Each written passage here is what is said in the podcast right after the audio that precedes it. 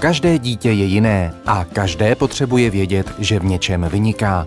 Jak děti vzdělávat, aby všechny našly své místo na slunci? Vítejte u podcastu Zapojme všechny.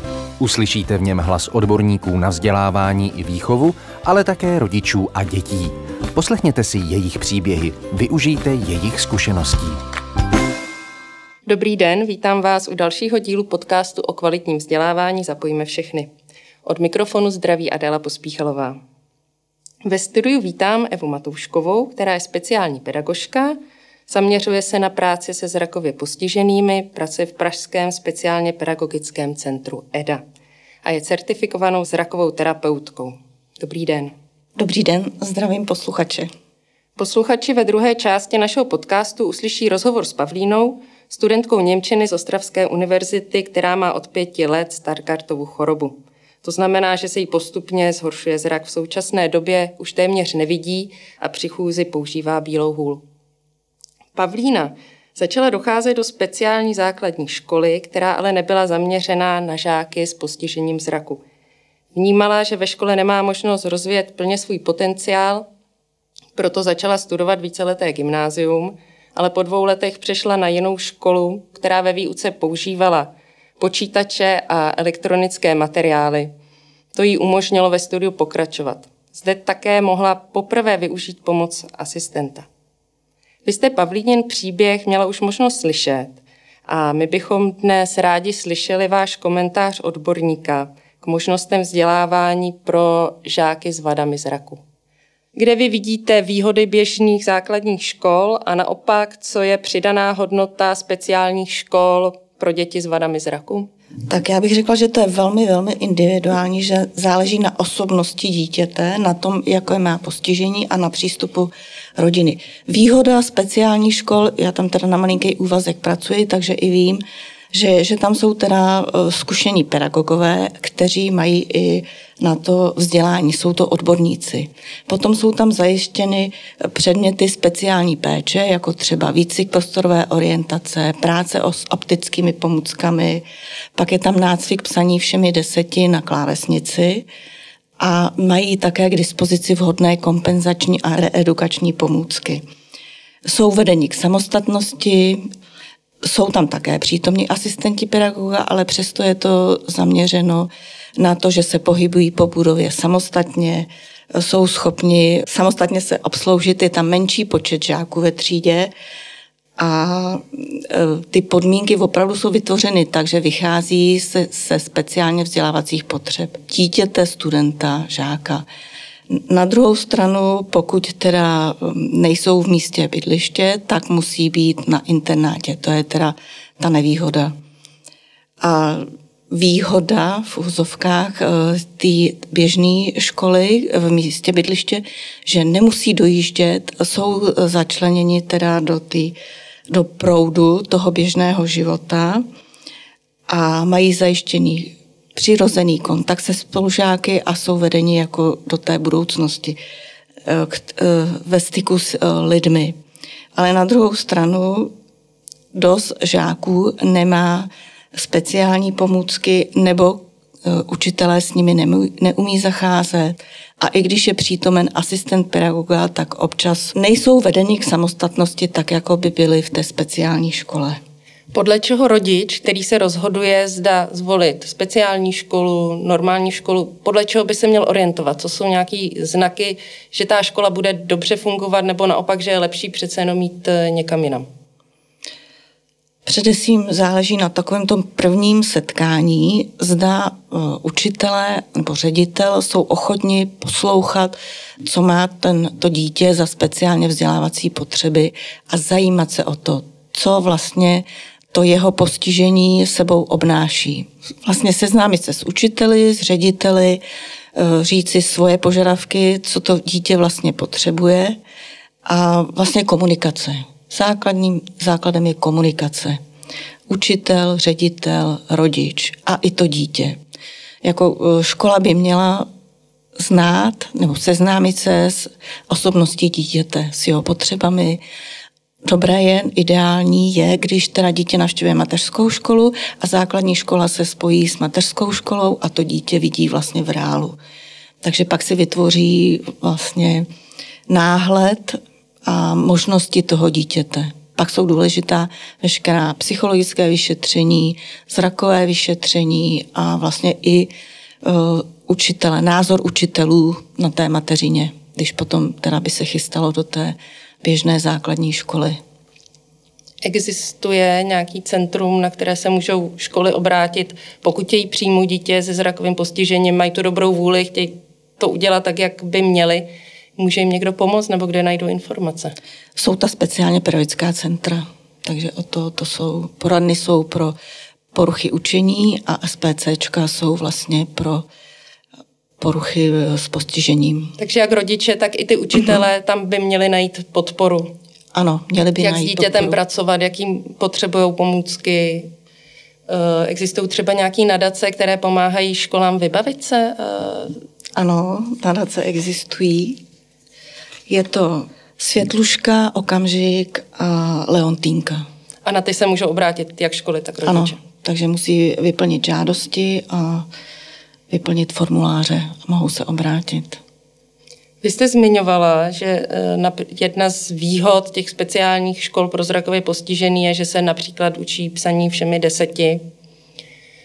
Může dítě nebo mladý člověk se zrakovým postižením sehnat nějaký kurz speciální právě pro zrakově postižený? Třeba, že nechodí do té školy, ale škola nabízí tyhle ty kurzy? Může docházet v podstatě na dědinu. Dědina taky pořádá kurzy pro zrakově postižený, psaní všemi 10. Tak je to hlavně asi v Praze, tyhle ty věci se dějou a ve velkých městech. A v dnešní době přes počítač, jo. Že ty kurzy se dají vést i online. Ano. To je asi velká výhoda, to dřív nebylo, tak to je dobré vědět. Já se ještě zeptám na tu podporu, který ty zrakově postižené děti mají. Ty, které teda nejsou v té speciální škole, kde všude oni můžou žádat, v těch speciálních centrech. Napadá vás ještě něco? Tak SPCčko vytvoří podpůrná opatření, kde přesně má, nebo zakroužkuje, zakřížkuje, které speciální pomůcky by dítě mělo mít.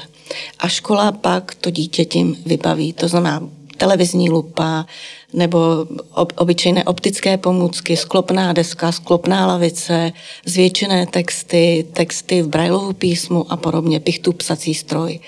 A škola to zajistí podle návrhu podpůrných opatření, který vytváří SPCčko.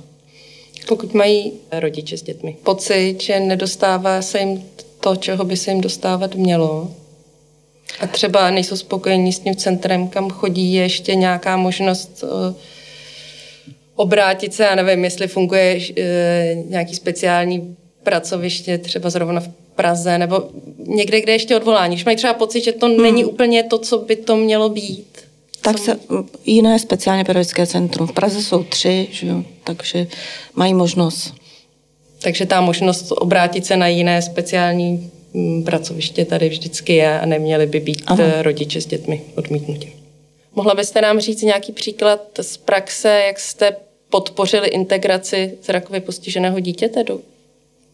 Ano, takže mám u nevidomého dítěte, kdy teda přecházel z 9 na střední školu, na gymnázium, kdy teda nejprve pedagogové i z toho gymnázia se došli podívat do 9. třídy na Roberta a potom v srpnu jsme dělali sezení všech učitelů, kteří Roberta budou mít a byla tam přítomna i maminka a vysvětlovali jsme vlastně, co to zrakové postižení, ta nevidomost, co pro něj obnáší.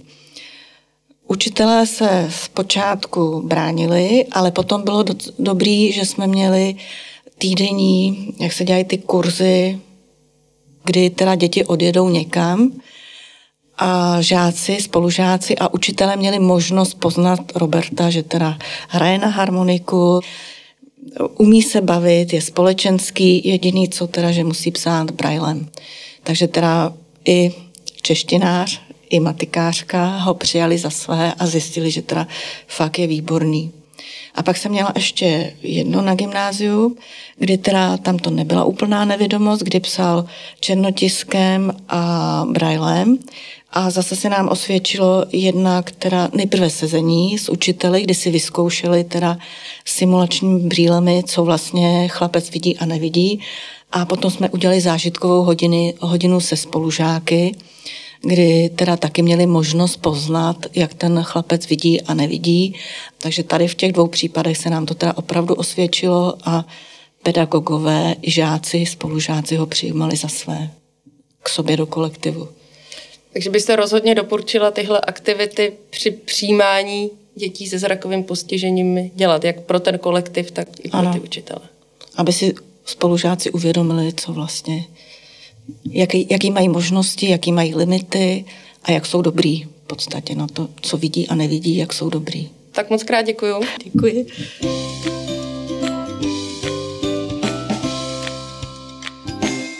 U mikrofonu vítám Pavlínu, studentku němčiny z Ostravské univerzity. Pavlína má Stargardtovu chorobu, což je poměrně vzácné onemocnění sítnice, při kterém pacient postupně přichází o centrální vidění. Jedná se o dědičné onemocnění, projevuje se již v raném věku, u Pavlíny se projevil už v 5 letech. Vyskytují se přibližně u jednoho člověka na 100 000 obyvatel. Mezi hlavní příznaky se řadí například vidění skvrn, poruchy ostrosti centrálního vidění, které se nezlepší ani po korekci dioptrické vady. Osoby jsou světloplaché a trpí výpadky zorného pole. V současné době není vyvinutá žádná léčba na toto onemocnění. Pavlíno, ta vada je progresivní, to znamená, že se vám zrak neustále zhoršuje. Můžete nám popsat, jak jste viděla ve škole v 1. třídě a jakým způsobem docházelo ke zhoršování vašeho zraku? Když se u mě ta vada projevila, tak s prvními takovými příznaky vlastně bylo to, že jsem nepřečetla třeba věci na tabuli nebo menší texty. A druhou vlastně věcí bylo potom, že jsem třeba nerozpoznávala obličeje, takže jsem nevěděla přímo, kdo se mnou mluví, no, jestli je někdo v místnosti. No a potom postupně vlastně se k tomu přidával problém se světlocitem, kdy vlastně teďka trpím hodně jakoby světloplachostí, kdy vlastně venku třeba musím pořád nosit sluneční brýle.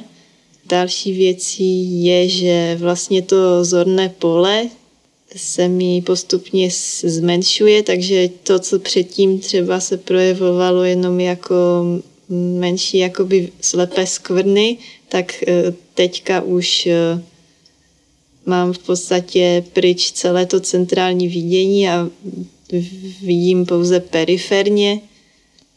To znamená, že třeba nedokážu už na předměty zaostřit, nebo... Asi ani nejste schopná si nic přečíst. No, nebo přesně tak, nebo si něco přečíst. A poslední věc je teď třeba, která se projevila teprve nedávno, že vlastně jsem ztratila i barvocit, takže teďka vlastně vidím jenom černobíle. No a pokud jde o orientaci, tak už musím asi zhruba 5 let chodit pouze s bílou holí, protože vlastně nevidím. Tím, že mám vlastně ty slepé skvrny, tak ani nevidím, když třeba je na ulici nějaká překážka. Vy jste nastoupila do speciální školy, nešla jste na normální základní školu, ačkoliv jste o to usilovali. Nabízeli vám i školu pro zrakově postižené. Proč jste vlastně si nevybrala tuhle školu? Já jsem vlastně základní školu téměř celou absolvovala na speciální škole, která teda byla zaměřena na studenty, žáky s různými typy postižení a ten důvod, proč jsem nešla na tu školu pro zrakově postižené, byl ten, že vlastně v mém městě žádná taková podobná škola neexistovala a jedinou možností bylo vlastně jít na internát, kde bych jakoby musela být samozřejmě už od 1. třídy někde ubytovaná a to jsem nechtěla ani já, ani rodiče, takže alternativou potom byla ta škola, kterou jsem vlastně navštěvovala. No a pokud jde o běžné školy, tak o to jsme usilovali, ale bylo nám v podstatě řečeno, že s tím typem postižení, který mám, vlastně bych obyčejnou základní školu neměla šanci zvládnout. Na základní škole speciální jste byla do 7. třídy, pak jste šla na gymnázium. V čem byla ta základní škola pro vás dobrá? Ta škola, kdybych to měla shrnout, tak vlastně byla celkem fajn, tím, že právě byla pro ty studenty s postižením, tak tam panoval takový individuální přístup. Bylo nás třeba málo ve třídách a každý se tam v podstatě znal, takže tam byly celkem i příjemné vztahy se spolužáky, ale na druhou stranu tím, že vlastně ta škola byla třeba i pro žáky s mentálním postižením, tak tam docházelo vlastně k tomu, že tam určité učivo prostě bylo jednodušší než na běžných školách, a abych to takhle řekla po domácku, tak v podstatě jsem se tam toho zas tolik nenaučila. A tím, že jako mě v podstatě škola bavila a chtěla jsem vlastně, už jsem věděla tehdy, že chci studovat třeba vysokou školu, tak tam bylo jediné řešení prostě tu školu opustit a jít na běžnou školu, což bylo teda v mém případě soukromé gymnázium. Na tom soukromém gymnáziu vy jste byla 2 roky, pak jste zase změnila gymnázium. Souviselo to s vaší chorobou? Tak to je pravda. Vlastně na tom prvním gymnáziu jsem byla jenom 2 roky. V podstatě byl to jako, ten přechod byl celkem hodně velký jakoby šok, protože tím, já jsem vlastně vůbec nebyla zvyklá se nějak učit a najednou jsem se ocitla na gymnáziu, tak tam v podstatě jsem se musela nějakou dobu přizpůsobovat, ale potom už to probíhalo v pořádku. Vlastně taky jsem tam měla super kolektiv, ale bohužel jako i tím, že se mi pořád ta vada zhoršovala postupně, tak tím, že tam vlastně bylo už i v rámci toho učiva, vlastně učiva pořád přibývalo a s tím souviselo i to, že jsem musela hodně číst prostě učebnice a pracovat s různými třeba mapami a tak dále. A třetí věcí je vlastně to, že jsem tam teda taky byla jediná studentka s takovým postižením vůbec, s kterou oni měli nějakou zkušenost. No a prostě už toho bylo moc. No. Hodně byli v tom zapojení moji rodiče, kteří mi s tím pomáhali, protože bez nich asi bych to nezvládala všechno. A měla jste asistenta? No právě, že na tom prvním gymnáziu ještě ne. Nevíte, proč jste ho neměla, jestli vám ho škola nezajistila, nebo... No já spíš jsem teda jako ani nějak nevěděla o takové možnosti. No škola, jak se říká, škola s tím neměla žádnou zkušenost a já jsem vlastně byla v kontaktu pořád s tím stejným centrem, které zajišťovalo jakoby tu podporu už od 1. třídy, kde jako oni to měli tak nějak asi zafixované, pořád ten jako můj stav z toho 1. stupně, kde vlastně jako ten asistent asi nebyl třeba, ale nevím, no v podstatě ani jsem o tom nevěděla, že jakoby na toho asistenta už můžu mít nárok. A ani teďka zpětně jako to nemůžu posoudit, jestli vlastně jste ten nárok měla, jako jsem ten nárok měla, nebo ne. Nebo na čí straně byla jako nějaká chyba, jo? Já fakt teďka to takhle zpětně nedokážu říct, no. Každopádně, když jste přišla na to druhé gymnázium, tak tam jste už asistenta měla. No tam vlastně ano, ale tam k tomu taky došlo takovou nějakou oklikou, kdy vlastně se mnou ve třídě společně ještě byli dva nedoslýchaví studenti a tím, že i nás tam bylo celkem hodně v té třídě, tak prostě tam přímo jako vedení školy rozhodlo o tom, že tam ten asistent bude potřeba. Na tom novém gymnáziu zmiňoval jste dva sluchově postižené spolužáky a měli jste teda jednoho asistenta a ten asistent tam byl pro vás tři zejména. Jakým způsobem vám ta asistentka nejvíc pomáhala? No tak především pořizovala zápisy, nejvíc teda v předmětech jako chemie, matematika, fyzika, kdy vlastně celá hodina spočívala na tom, že vlastně učitel nebo učitelka psala něco na tabuli, což já jsem teda neviděla, takže jsem ani tu hodinu nemohla sledovat a ona to vlastně celé zapisovala do sešitu a potom jsme to zpětně jako s rodiči doma procházeli, no, hlavně tady tyhle tři předměty. V ostatních předmětech ona vlastně taky zápisy pořizovala, ale tam jakoby už jsem to třeba zvládala potom i sama. No a pokud jde o jazyky, tak tam mi třeba jakoby pomáhala hledat prostě cvičení konkrétní v učebnici a nebo třeba psát, že se mi vlastně říká odpovědi, ona to za mě psala do té učebnice. To jsou takové případy, kdy vlastně to nebylo elektronicky k dostání. Vy jste tady na tomhle tom gymnáziu měli všechno elektronicky, včetně učebnic, to vám asi hodně pomáhalo. No a to byl vlastně i ten hlavní důvod, proč vlastně jsem ještě přešla z toho prvního gymnázia na to druhé, protože tady tohle druhé vlastně bylo 4leté a taktéž tedy soukromé, ale s úplně jakoby jinými podmínkami. Že vlastně tam všichni studenti měli notebooky v hodině a většina teda jako materiálu a učebnic, třeba takové typické jakoby dějepis, ZSV a takové předměty vlastně měly všechny jakoby učebnice online a ještě teda i v jakoby přístupné formě, takže jsem si je mohla nechat číst odečítacím programem.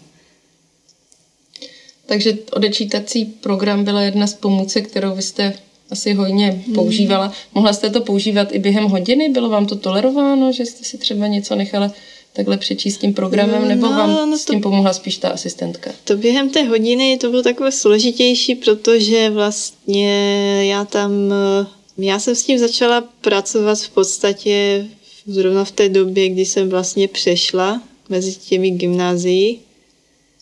A v té době, jako už jsem pomalu, jako to čtení těch delších textů začalo být náročnější a v podstatě při jako samostudiu už jsem spolehala jenom na ten odečítací program, ale na té škole jako bylo mi to tolerováno, ale jako někteří třeba ti vyučující s tím trochu problém měli, že vlastně jsem měla sluchátko v uchu. Ono je to takhle, že vlastně, když si to pustíte, tak to vám jakoby nahlas vlastně mluví. A je to potom problém, když třeba zároveň jako mluví ten učitel a zároveň mluví ten hlas, takže potom jako není možnost nějak třeba prostě se ta pozornost musí nějak rozdělit mezi tyhle dvě jako věci, což jako některým těm učitelům třeba vadilo. Takže jsem během hodiny radši teda při práci jako s kratšími texty pořád ještě četla, nebo jsem právě měla asistentku, která mi to přečítala. Ale s tím, že teda když jsem četla sama, tak jsem musela jako hodně zvětšovat. A to bych ještě zmínila právě, že kromě toho notebooku jsem vlastně měla ve škole ještě přímo od školy zapůjčený jakoby větší monitor, na kterém jsem teda pracovala v těch hodinách. Ještě s nějakými pomůckami jste pracovala? No tak od té, už v podstatě od prvního stupně jsem používala elektronickou lupu, kde jsem si vlastně mohla nastavit velikost textu, nebo kontrast, nebo barevné kombinace. S tím jsem fakt jako hodně pracovala, třeba právě v těch učebnicích, řekněme jazykových třeba, kde byly různá ta cvičení a tak, které vlastně ani není možné moc převést do počítače, tím, že to jsou všecko vlastně, i když jsou ty verze, tak jsou většinou právě jenom jako obrázky, takže to bylo, tam ten odečítač nešel použít. Jak to vypadá? Potřebujete proto prostor, nebo je to něco tak malého? Tady tahle lupa, to byla jakoby kapesní v podstatě, jo, takže tam s tím nebyl problém. Potom jsem ještě doma měla kamerovou lupu, která je teda podstatně rozměrnější. Vlastně to se skládá z velkého monitoru a kamery, pod kterou se přiloží nějaký text a potom se vám ve velkém objeví na tom monitoru. Ale to je vysloveně jako nepřenosná pomůcka jenom na jako domácí práci. Akorát, že vlastně v té době, jak já jsem si ji pořizovala, tak nějak nevzali moc v úvahu to, že se ta vada pořád zhoršuje a teďka už vlastně s tou pomůckou nemůžu pracovat, protože už ty texty nepřečtu. A pokud ještě můžu potom zmínit to vlastně s tou paní asistentkou, tak jako další věc byla právě, že mi třeba hodně pomáhala s popisem obrázku a grafik různých, protože třeba v těch učebnicích vůbec jako tam v těch jazycích, v angličtině třeba tam hodně výuky spočívá právě třeba v popisu obrázku, to je i vlastně u maturity celá jedna otázka je jako popis obrázku, jo. A vlastně tam teda paradoxně neexistuje žádná alternativa, jako jediná alternativa tam je, že vám ten obrázek popíše někdo jiný, a vy ho potom popíšete anglicky jako podle toho vyprávění toho jiného člověka. Vlastně teďka zpětně, jak to tak vidím, tak vlastně vím, že jsou různé nové technologie, které třeba ten zeměpis, takové věci usnadňují, jako hmatové prostě mapy a takové věci, ale to jsme tam bohužel teda neměli k dispozici. No. V tomhle jste byla závislá víc na té asistentce. Vy jste měli spolu dobrý vztah a vy jste fungovali dobře. Já si myslím, že ano, celkem dobře jsme spolu vycházeli tím, že vlastně jsme spolu strávili hodně času v té škole, tak jsme měli hezký jako vztah. Co jste nejvíc oceňovala u ní? Ať už třeba osobního charakteru nebo i toho profesionálního? Hodně slýchávám teďka i od třeba ostatních kamarádů a tak, kteří měli asistenty, že jim třeba ti asistenti v té výuce vadili, ale to já jsem naštěstí jako neměla šanci poznat, protože ona vlastně nebyla tam takový ten dozor, jak někteří ti asistenti bývají, že vlastně, jak to říct, no, když jako jsem třeba vysloveně nedělala věci do té hodiny, jako nebylo často, že? Ale jako když jsem třeba někdo mi napsal zprávu, chtěla jsem odpovědět, tak jako myslím v hodině, tak nebyla takový ten typ, který by prostě řekl ne, jako teď jako se musíte učit, jo. To třeba hodně jako kamarádům vadilo, kteří měli asistenta. A ona byla právě takový ten typ, kdy vlastně všecko tolerovala, jo, v podstatě. A tím, že vlastně ona byla taky ještě vystudovaná učitelka, tak mi třeba s němčinou pomáhala jakoby i mimo výuku. Že jsem měla třeba doučování u ní a tak. Jak fungovala vaše spolupráce s ostatními učiteli? Vy jste zmiňovala, že jste si vždycky našli nějaký působ soužití, že jste se asi domluvili teda předem, co zvládnete, nezvládnete, nebo jak to fungovalo s těmi jednotlivými učiteli? Já tak rozděluju asi mezi 3 typy učitelů, které jsem jako za život poznala. A to jsou zaprvé učitelé, kteří teda se hodně o to postižení zajímají a snaží se za každou cenu prostě všechny věci adaptovat a nějak přizpůsobovat prostě i co se týče třeba obsahu. ale samozřejmě to je jako v pořádku, mi to nevadí, oceňuju to, ale nesmí to jít až jako do extrému, kdy potom třeba ten učitel už dává jako míň práce než ostatním, jo, nebo tak. A i když jako on to myslí jako s dobrým úmyslem, tak pak to se třeba s takovým nesetká jako s dobrým ohlasem třeba u spolužáků nebo tak, jakože jak to, že já mám teďka třeba jiný domácí úkol místo toho, co děláte vy, jo, a tak dále. No pak druhý typ je ten učitel, který to nějak umí jako všecko vybalancovat. No a třetí typ učitel je zase takový, který si právě myslí, že i přes to postižení zvládám všechno.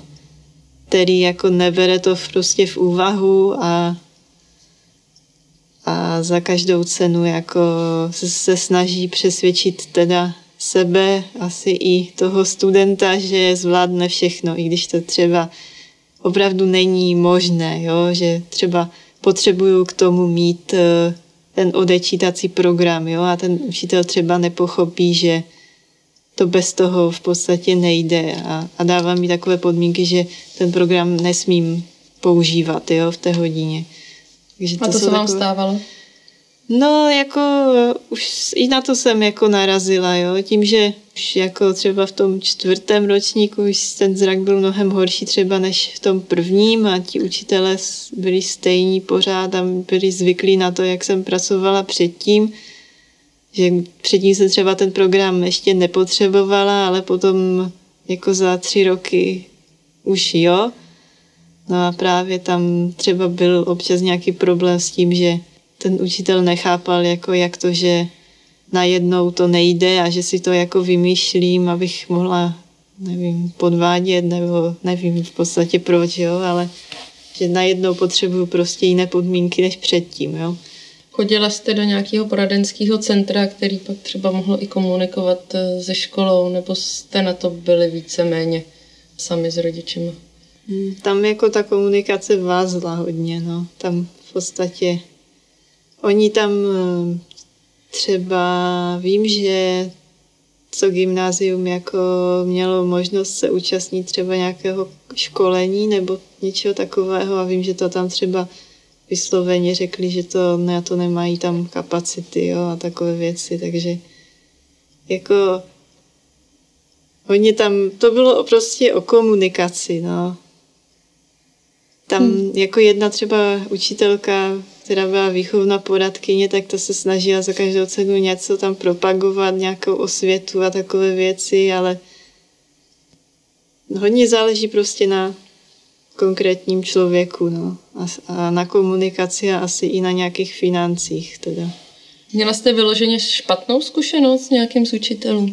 Měla, a to vlastně v tom, že jedna vyučující byla toho názoru, že vlastně studenti se specifickými potřebami na gymnázium nepatří. Setkala jste se někdy s tím, ať už ze strany učitelů nebo spolužáků, že vás podceňovali kvůli vašemu postižení?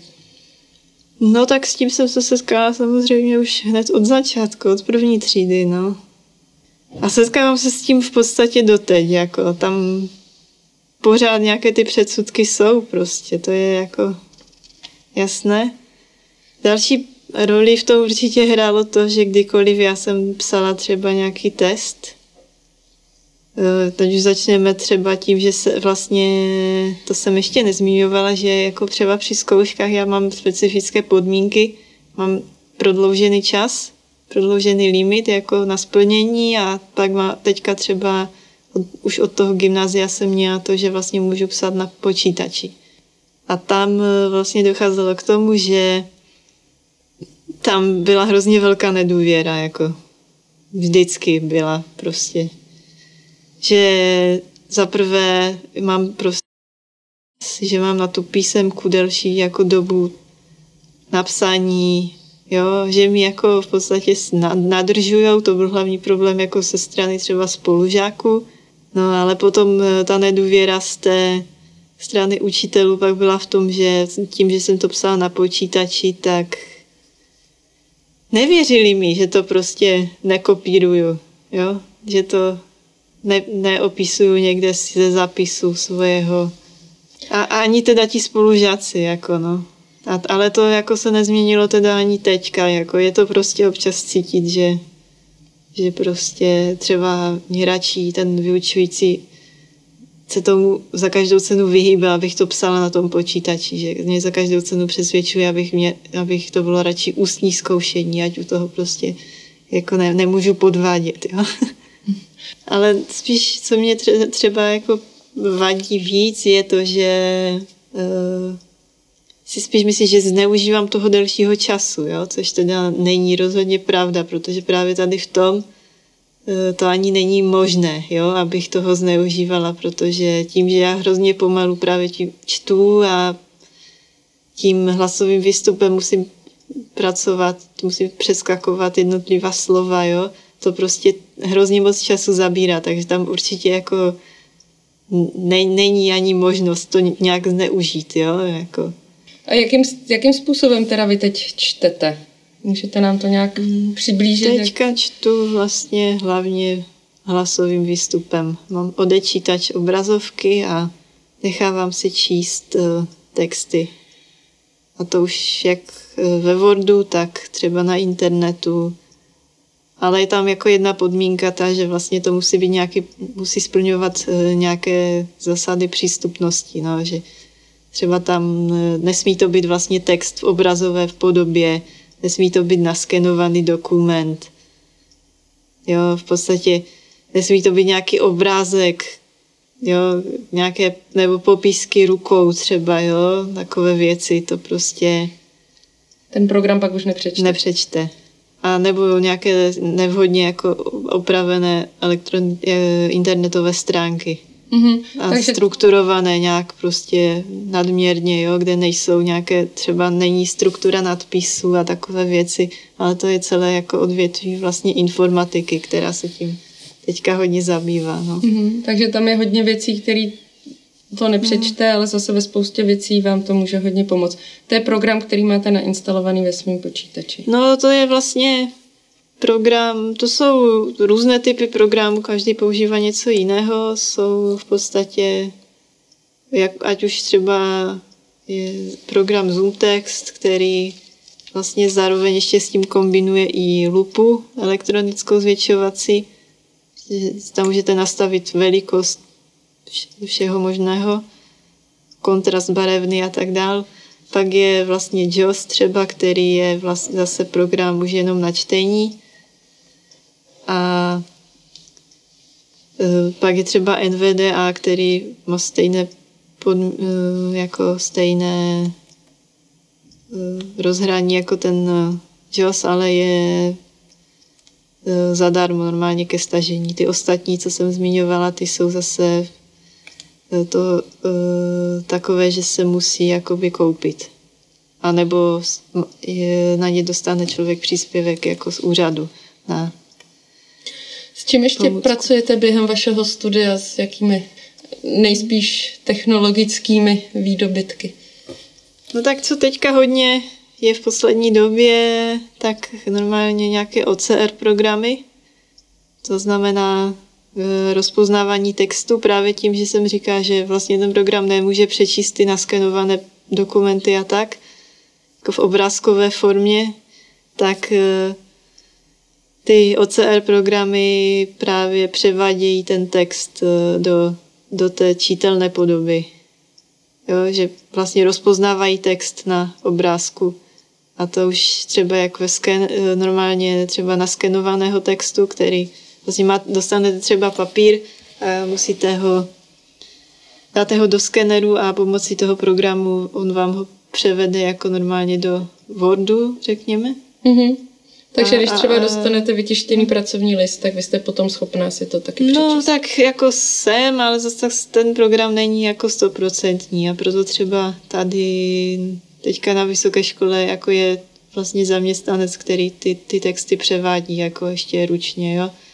Že vlastně to třeba převede tím programem a pak to ale musí upravit, jo, protože jako čím strukturovanější text, tím to je samozřejmě horší. Jo. Pokud je to jako stránka souvislého textu, tak to většinou pozná. Pokud je to nějaká doplňovačka, nějaké cvičení, kde jsou prostě mezery a závorky a sloupečky, tak to už nemá v podstatě zase jako šanci nějak se v tom zorientovat. Jo. No, ale teďka ještě další věc je ta, že tady tyhle programy teď v poslední době hodně začaly právě se ve formě aplikací objevovat, takže i tím, že třeba mobily, jako teďka řeknu iPhony, mají zabudované vlastně přímo ty odečítače v sobě, takže se tam nemusí nic kupovat zvlášť. Normálně tam je odečítač VoiceOver, který vlastně normálně čte všecko na telefonu, jo. Ať už opravdu všechno, jako všechny aplikace, internet, normálně pomocí toho se dá ovládat telefon úplně v pořádku, normálně, aby se vlastně člověk na to nemusel vůbec dívat, jo. A právě do těch iPhoneů a tak jsou dneska je plno aplikací, které už třeba rozpoznávají texty nebo obrázky nebo vám popíšou jako okolí a takové věci prostě, jo, co teďka jsou největší asi pomůcky. Nebo vám barvy vám, jo, řekne. Nebo vás třeba, je teďka program, který vás spojí třeba s nějakým dobrovolníkem, který vám může s čímkoliv pomoct. Jmenuje se to Be My Eyes a tam vlastně zavoláte, když něco potřebujete třeba přečíst nebo tak zavoláte, tam se vám objeví nějaký dobrovolník a pomůže vám s tím pomocí videohovoru. Když jste byla ve škole, ať už na tom gymnáziu, základní škole nebo teď na vysoké škole, je to pro vás ta výuka náročná? Jste třeba z toho unavená? Máte pocit, že jste unavenější než ostatní spolužáci nebo s tím problém nemáte? No tak na tom Gimplu to byl hlavně problém, protože tam bylo hodně učiva a tím, že já potřebuju na všecko víc času, tak to se samozřejmě pak projeví, jo, v tom, že v podstatě na tom Gimplu já jsem neměla žádný jako volný čas, tam jsem od rána do večera jenom se učila, že zpětně jako ani nevím, jak jsem to dělala. Jako teď na té vysoké škole toho není už třeba tolik, jako, jo, že tam to celkem zvládám. Nebo si to můžete sama líp rozložit. Nebo si to můžu rozložit, jak chci v podstatě. Jo? Když nestíhám něco, tak to není vůbec problém třeba prodloužit studium, ale jako zatím jsem to nepotřebovala. No. Přemýšlela jste někdy nad tím, že by bylo lepší jít do školy speciálně pro nevědomé? Třeba v tom vyšším ročníku, my jsme se bavili o tom, že v první třídě by to bylo brzo, že jste nechtěla na internát, protože vy jste neměla v blízkosti žádnou jinou školu, ale třeba později i s tím, co jste zažila na tom gymnáziu. Já jako sama nevím, co je lepší, no. Zase jako třeba teďka to vidím zpětně v tom, že mi třeba hodně chybí jako teď znalost Braillova písma, kterou teda jako bych se určitě které bych se teda určitě na škole speciální naučila, kdyby to bylo přímo pro zrakově postižené, nebo právě to, že mi chyběly hodně nějaké ty pomůcky prostě, které se v těch hodinách dají používat a které třeba v těch školách jsou. Jako třeba ty hmatové, prostě různé mapy a modely a takové věci.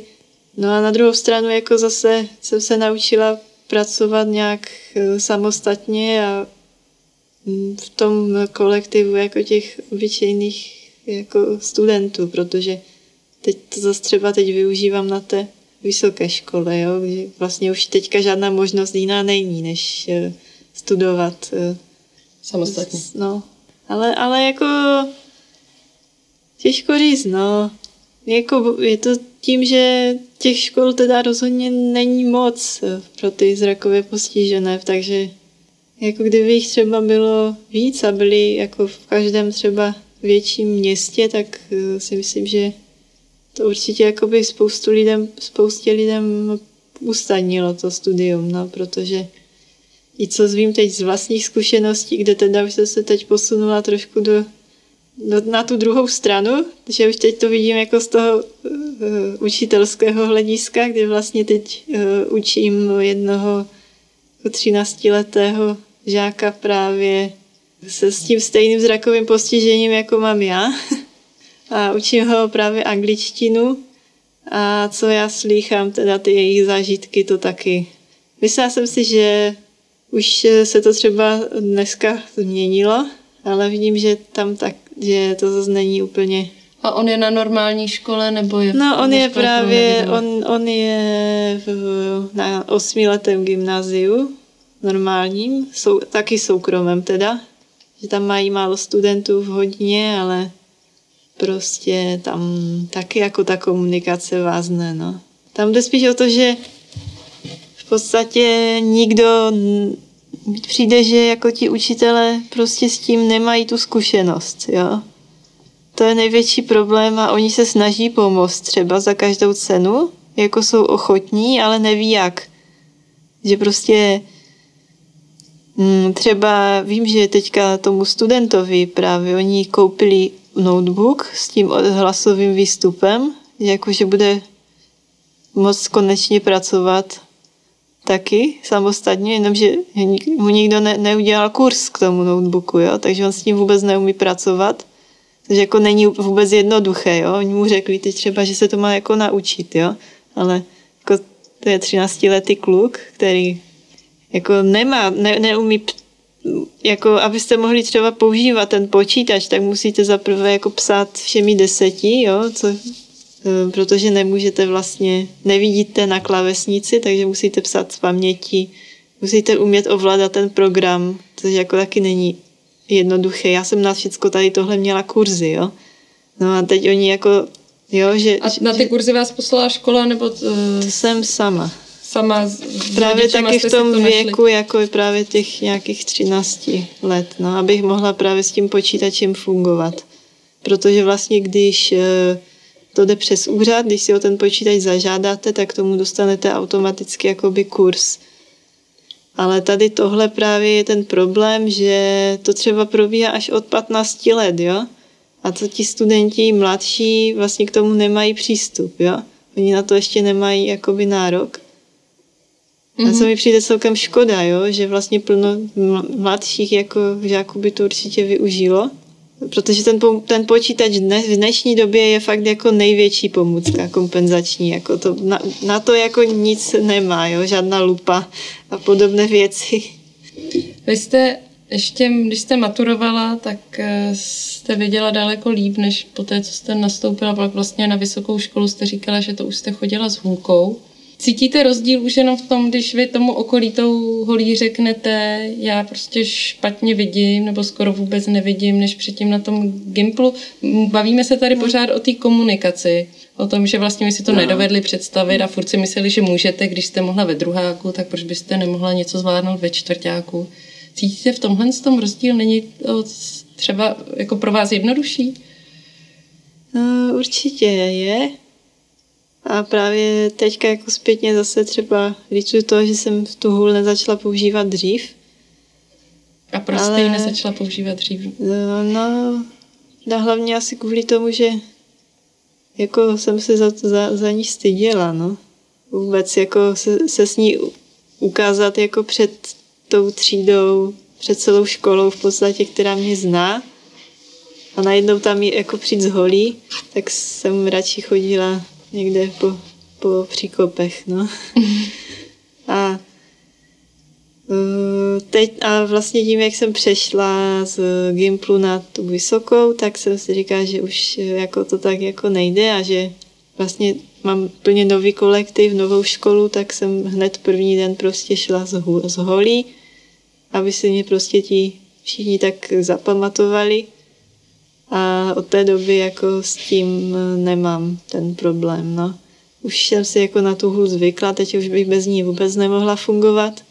A tím, že jako všichni si mě od začátku pamatují z toho holí, tak hned vlastně vědí, co a já, že třeba potřebuju prostě někdy nějakou pomoc, jo, že třeba netrefím, že je nepozdravím na chodbě, jo, no.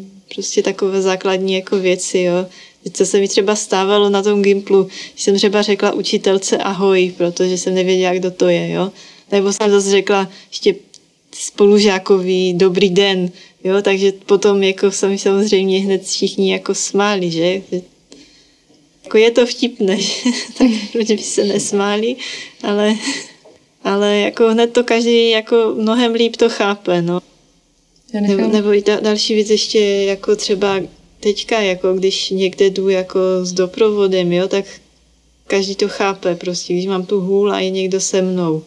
Takhle předtím jsem taky musela chodit s tím doprovodem, ale každý jako, že už jsem měla třeba 18 a chodila se mnou mamka, jo, že prostě do obchodu a takové věci, tak každý hned jako, no, že jako si všichni mysleli, že jsem nějaká prostě postižená, jako mentálně nebo tak, jo, že. Ale když si vemu tu hůl, tak jako každý to prostě ví, no, že jako asi tam nějaký problém bude, že špatně vidíte. Špatně vidím, no. Vědí, co může od vás očekávat a vidí, a proto já třeba tu hůl ještě nosím i tu signalizační, když třeba s někým jdu, třeba jsem v obchodě a nepotřebuju se nutně orientovat, vlastně jsou dva typy holí, vlastně orientační a signalizační, jo. Ta orientační je dlouhá, slouží jako k tomu, ať já sama jako někam dojdu, a ta signalizační je jenom proto, aby jako poznal každý, že vlastně nevidím, jo, i když nemá žádnou jinou jako funkci, prostě jenom ji držím v ruce. Ale i to jako už samo o sobě prostě těm lidem hodně dává najevo, že prostě nevidím, jo. Jako jsem teďka už bez toho nechodím prostě vůbec nikam.